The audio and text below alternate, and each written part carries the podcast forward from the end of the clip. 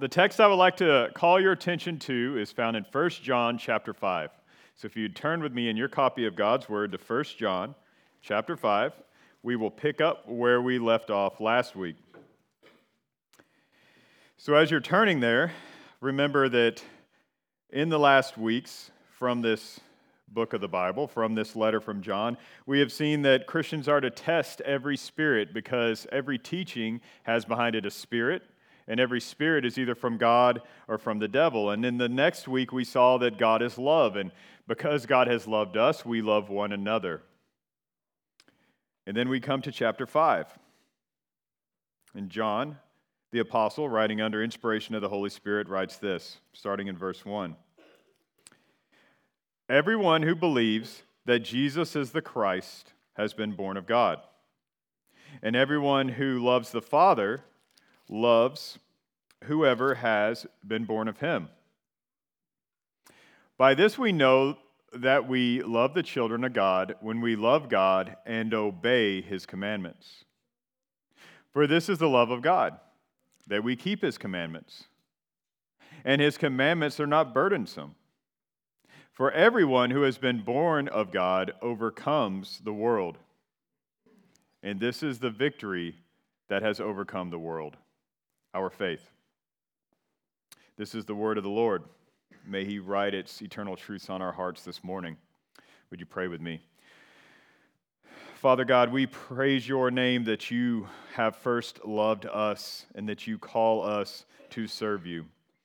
Father, I pray that your spirit would illuminate this scripture to us this morning, that we might understand you and how we are to live in light of what you have done for us. Father, I pray that you would guide me even now as I seek to open the text.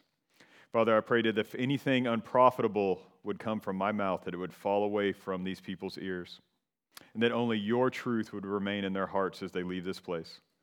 We pray this in Christ's holy name. Amen. Paul writes to the church in Corinthians, in Corinth, Corinth in 1 Corinthians, that it is important that stewards be found faithful that they be found serving faithfully. During his earthly ministry, Jesus tells his disciples to stay dressed for action, keep your lamps burning, be ready.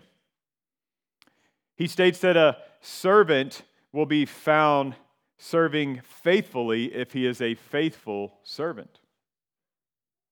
He tells them a story about a master, and this master takes a trip, and this master gives his servants tasks to fulfill while he's away.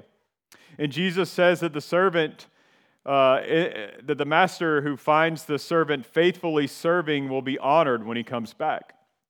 So when this master comes back and he finds a servant working, he will honor him. However, there's another servant, one that says, My master will be a while getting back. He won't be back for a little while. All that stuff he gave me is not that important. And this servant starts to eat. He starts to act up. He starts to get drunk. And Jesus says he doesn't do his task, but he, he, this servant does what he wants to do. And Jesus says that when the master comes and finds this servant, that he will take him, that he will cut him into pieces, and that he will put him with the unfaithful.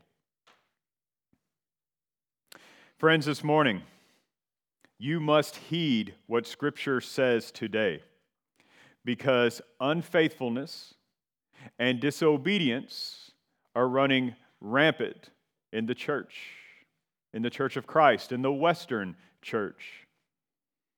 I read a, a, a quote this week that I, I agree with. I think the man that said it is spot on. And he says, quote, only in the U.S. could a massive group of people never read their Bible, barely attend church, if ever, rarely care to evangelize, yet still be 100% convinced that they will hear, Well done, my good and faithful servant, on Judgment Day. Friends, that should hit us in the gut. Even if you're serving, try, attempting to serve faithfully, that should hit you in the gut that we call ourselves Christians, and yet we do not follow Christ. So, friends, this morning, ask yourself Are you here today because you genuinely seek to serve the risen Christ? Or are you here out of tradition? Friends, do you actively partake in the ministry of a local church? Or do you attend occasionally to soothe your conscience? If you do partake in ministry, is it for the honor and the glory of God? Is your desire to see your brothers and sisters built up in the gospel go forward? Or are you here simply to get recognition or to get attention? I would love to like to lay before you this morning that if God has graciously called you to himself, then you are called to obedience. If God has graciously called you and you have repented and you have turned from your sin and you have believed in Christ, you have a new life, not like the old life, but you have been given a new life, then you are called to obey God. If you are a child of God, you will seek to obey his commands. And in this passage, we find three unchanging realities about the obedience of the elect. The elect love God and obey God's commands. The elect are not burdened by God's commands, they are not irritating to them. And the elect have forsaken their old ways, they have overcome the world, and so they follow God's commands. Remember, as we think about First John, that he is writing to a church to remind them of the basics of Christianity after false teachers have left. And John helps the church of all ages zero in on what basic Christianity should look like. Christians champion sound doctrine. They desire each other's good or love one another, and they pursue holiness. These are not three arbitrary themes that John randomly pulls out of a hat because he thinks we should know about them, but they are themes that are tightly woven together. You cannot believe in Jesus and fail to love the Father. You cannot believe in Jesus and fail to love his bride, the church. You cannot love the Father if you ignore his commands in Scripture. And you cannot overcome the world if you do not believe in Christ. All three of these are tightly woven together. And here in verse 1, John reiterates two of these three main themes. Look with me back at the text. He says, Everyone who believes that Jesus is the Christ has been born of God. And everyone who loves the Father loves whoever has been born of him. So quickly, he summarizes two of the themes, the other themes. He says, first, believing in the Jesus of the Bible is essential for salvation. As Christians, we are to be people of truth. To us, truth matters. It's not relative truth, it's not my truth versus your truth, it's God's truth. Truth matters. We do not get to make up our own Jesus, but we must believe in the Jesus of the Bible, the real Jesus the one who is truly God from eternity past and will always be God, but also is truly man who put on flesh when he came and was born of a virgin and died for our sins. We have to believe in that Jesus because it is the only one. And second, John reiterates everyone who is genuinely saved will love the church. He says, everyone who is saved will love others who are also born of him. So it's impossible for me to call myself a Christian if I hate other Christians. As we read in last week's passage, if you love God, you will love his people. But we have to remember our love is not defined by the world. Our love is not one of inclusivity of everything the world says, but it is of loving them is to desire their good. And sometimes their good is to tell them that what you're doing will kill you. Love your brothers and sisters, desire their good. And then we get to the third theme. Those who are called are called to obedience. As those who are called, we not only prize God's promises, We prize the fact that Christ says, I'll never leave you nor forsake you, that you'll spend eternity with me, that your salvation is secure. We prize that, but we also prize God's commands. And then in verses 2 and 3, we find three unchanging realities about the obedience of those whom God has called. First, we see that the elect love God and obey his commands. Would you look with me at verse 2? By this we know that we love the children of God, when we love God and obey his commands. Now, maybe you've heard someone say, as I've heard people say, you know, I don't want to be dogmatic. I just love Jesus. Or I just love God. But here we see that everyone who has been born again, everyone who loves God, loves his commands. Everyone who loves the one true and living God also loves what he says. It's one of the craziest distinctions the world tries to make that's not even there. There is no division between a holy and a just and an all knowing God and what he says to us. He and his word are not divided. True love has less to do with emotional experiences and more to do with commitment. Do you love God? Well, then you'll also love his word. Look back with me at John 3:18 when John is talking about how we love each other. And he says, "Little children, let us not love in word or talk, but in deed and truth. John says if you truly love your fellow Christians, you will love them in deed and action, not just talk. As we talked about, a true Christian does not just talk the talk, but also walks the walk. But he says here if you truly love God, you will obey his commands. You will love him in action, not just in talk. Not just well, I just love Jesus. I don't want to be dogmatic and follow his word. Jesus tells his followers in John 14, 15, if you love me, you will keep my commandments. There is a contrast between merely hearing and doing. Friends, your head nod when I say that all of Scripture is breathed out by God because it's what the Bible says, it's not your affirmation. You affirm God's commands when you seek to follow them. Love for God is seeking to follow his commands. In Luke 6:46, Jesus asked his followers, "Why do you call me Lord and don't do what I say?" Friend, if you do not desire from the heart to follow the commands of God, you have no reason to think yourself a Christian. And I don't say that lightly. Friend, if you have no desire to follow what God says, you are likely just as lost as the drunk who is in his bed at this very moment in town. There are no participation prizes in eternity. There are only those who are Christ's and those who are not. The genuine Christian obeys God's commands. They are not burdensome to him. So, the second thing we see is that the elect are not burdened by the commands of God. Would you look with me at verse 3?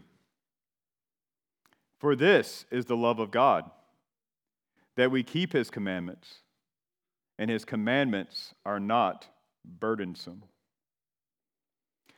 God's commands for the true Christian are not a burden. We obey God in light of what he has already done for us. We do not obey to earn merit, but because we are saved, we now obey or seek to obey. Unlike the rules of the Pharisees, the yoke of Jesus is light and his burden is easy. In the first century, the Pharisees added so many rules to God's law that it made it impossible for anyone to keep them. Not that we could keep the law to begin with, but it made it even worse. They placed this yoke on the people that nobody could bear, but it is not so with Jesus. Jesus says to come to him and take his yoke upon us because his yoke is easy and his burden is light, Matthew 11. Commentator Craig Blomberg says about this like the yoke that couples oxen together, discipleship not, does not exempt one from work, but makes it manageable. He goes on to say Jesus' requirements are no less stringent than those of the Jewish teachers, but they can be accomplished more readily because of the strength Christ provides through the Holy Spirit. Christians are not promised freedom from hardship, but they may, but they may experience God's sustaining grace so that they are not crushed and they are not driven to despair. So, friend, if you're here and you're a Christian, you have the indwelling Holy Spirit. And that indwelling Holy Spirit is sanctifying you and making it to where God's commands are not burdensome to you. They're not exasperating and they're not irritating. The true believer loves and obeys God's commands. The third thing we see is that the elect have forsaken their old ways and follow God's commands. Would you look with me at verse 4? For everyone who has been born of God overcomes the world. And this is the victory that has overcome the world our faith. Everyone who has been born again is born into a new life. I think we say that so much that we forget that. That we have a new life, not like the old life, not like what we used to do but we have a new life. A Christian is one who has been plucked from the realm of Satan and born into the family of God. New life. If you are a Christian, you will live differently than you did before. The reason we do not find the commands of God burdensome does not lie in the commands, but in this new heart, in this indwelling spirit that we have received. In our fallen state, we hate all of the things of God. The world cannot stand the commands of God, whether they be the Old Testament or the New Testament.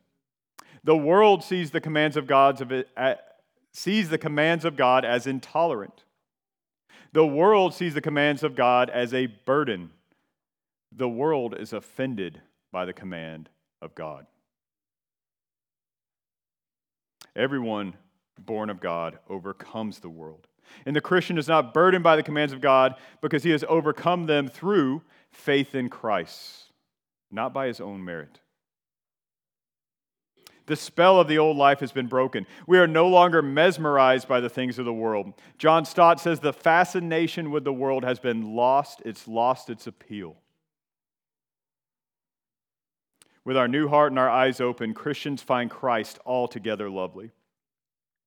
While we will always struggle with sin in this life, we have overcome the world through what Christ has done.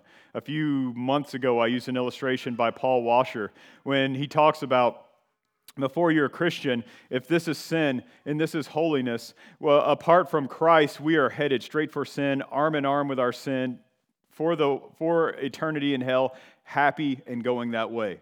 Before I, I was 30 years old, that was me. But once you become a Christian, it's as though you do an about face. And you're still arm in arm with your sin, but now you're headed towards holiness, and it's pulling you back, and it is making you struggle, but you are on a trajectory towards obedience to God because of what He has done in you. Only those who truly believe that Jesus is the Son have overcome the world. Those whom Christ has saved and confess him as Lord have overcome the world, which brings us back full circle in John's argument, in that threefold argument. Christians believe the truth about God, they desire the good of the church, and they seek to obey God. And they believe in Jesus Christ. John Stott says that if you were to take these three things, the circular argument that John has argued throughout the entire letter, and were to stretch it out, obedience would be at the center. He says at one end would be new birth and belief in Christ, that which has been given to you by God. And at the other end would be love of God and love of his people, but in the middle would be a desire to serve him and to obey him. And John gives us three unchanging realities about the obedience of the elect. The elect love God and they obey God's commands. The elect are not burdened by God's commands. and the elect have forsaken their old ways to follow God's commands. If you're a child of God, you will seek to obey Him. In the past years, I have been flabbergasted and broken-hearted over some of the things that people will say to justify their disobedience. Well, it doesn't matter how I live, Pastor. I know I'm going to heaven, just like that quote at the beginning. I love all the things of the world, but I'm in Christ. Quote, the Bible does not require obedience from those whom Christ have died for. That would be legalism, end quote. Friend, if you're adding anything to your salvation that you earn in order to be saved, that's legalism. But the idea that God would make a change in your heart and there would be no change in your life, no results from that salvation is not a Christian idea. Quote, the Sermon on the Mount is not for Christians, it's just for Jewish people, end quote. You can't make this stuff up.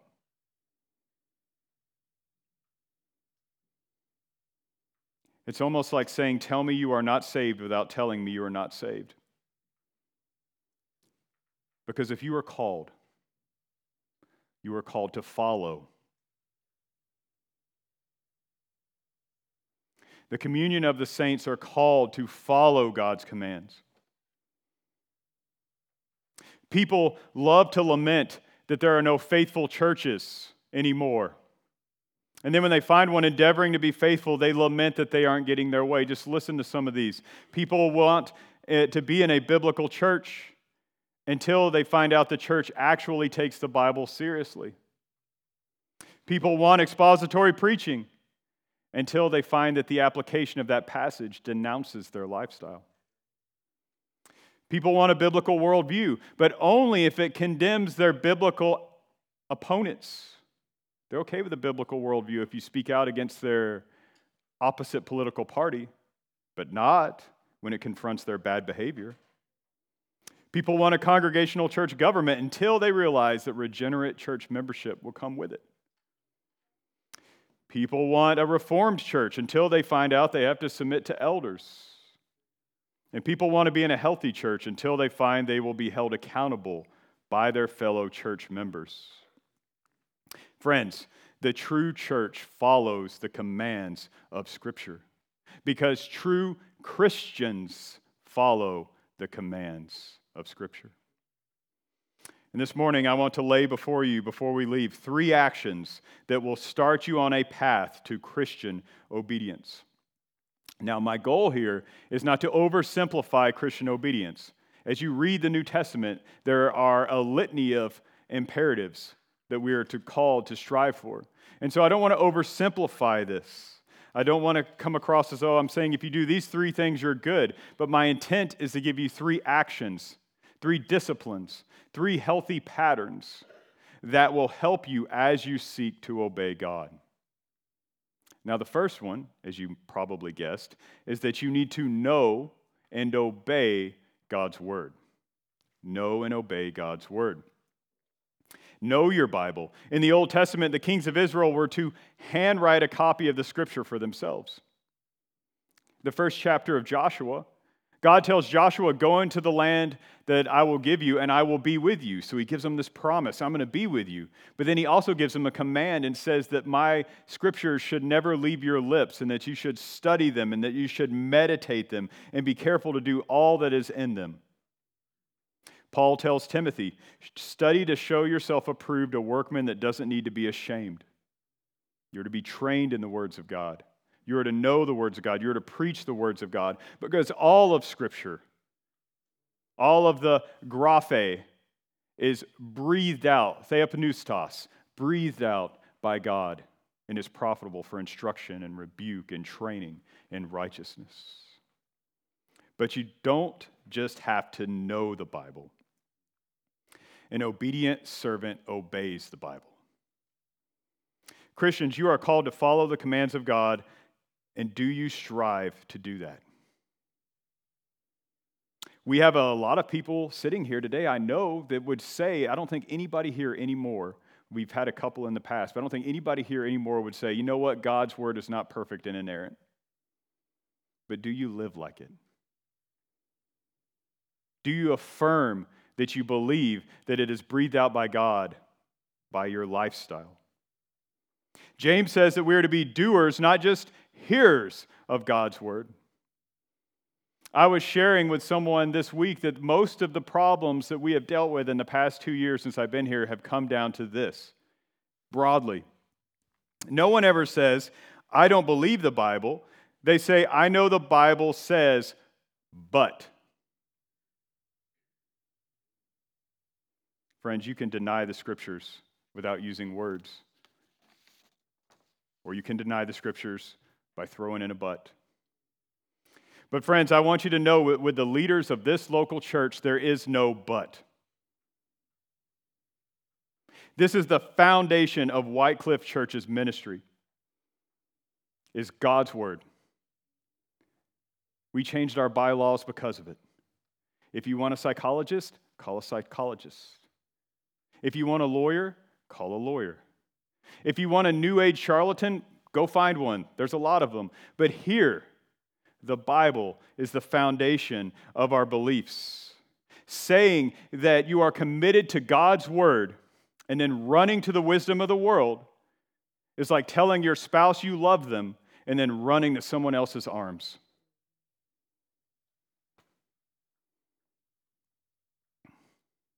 We are committed to the Word of God here. When I was in seminary, our mentors urged us nail down your ministry philosophy before you get to the local church from God's Word. Why? Because when you get to the local church, they said, people will pull you in every direction. The first time you won't marry that deacon's granddaughter because of her lifestyle. The first time you won't maintain the status quo and that so called legacy member starts telling you about how much she gives. What will you do? Well, here at this church, the leaders are staunchly devoted to the instruction of the Bible, and we are not divided one little bit on that point. Our consciences, like Luther, is held captive to the Word of God because it is breathed out. Second, covenant with a local church and attend regularly. Covenant with a local church and attend regularly you need to covenant together with a local body of believers. It's almost a modern proverb to hear someone claim that they don't need to commit to a church to be a Christian. They say, Show me in the Bible where it says I need to covenant to a local church. And I've spoke a lot about this in the past, so I won't belabor this point here. But I will say that you cannot read the New Testament faithfully and carefully and conclude that members can attend meetings all willy nilly. They were committed. And when a member sinned and would not repent, they were put out of the body. Like John Piper says, how can you put them out of, the, out of something they're never in? They'll just say, I just go here. You can't put me out. Christians are called to submit to their elders. How do you know which elders you're called to commit to? If you're not a part of a local church. Theologian John Hammett says membership in 1 Corinthians and Ephesians is associated with union with Christ and the image of marriage, suggesting that church membership, like marriage, involves covenantal commitment. End quote. Josh Harris calls those who attend church meetings but refuse to join church daters. They have some sort of relationship with the church, but they are unwilling to make a deep commitment. End quote. Friend, I would humbly lay before you this morning that your skepticism over church membership has more to do with our anti commitment spirit of the age than it does with a well thought out and researched understanding of the New Testament. But it's not just covenanting with, you have to attend. It's just like a marriage. Things don't go very well if you never come home. And if you covenant with the church and never attend, they don't go well either. The book of Hebrews states that Christians are to not forsake gathering together as the body of Christ. There's no such thing as a Lone Ranger Christian. We are to covenant with and attend the local church because we are told to not give up gathering, that we are to use our spiritual giftings for the common good of the body. Each one of us has been given a gift by the Holy Spirit, and we are to use it for the building up of this church. We are commanded to pray, to teach, to admonish, to encourage, to build up. The list goes on, and you cannot do that apart from the body. You need to covenant with a faithful local church. If not here, that's okay, but somewhere. You know, one of the hardest things for me during COVID is there were people that would say, Pastor, don't you close this church. The Bible says we're supposed to meet. Don't close this church. And then some of those same people would text me and say, It's a pretty day out. I'm going hiking instead of coming to church. You know what that tells me? that your commitment to God's word in that moment had more to do with politics than honoring God.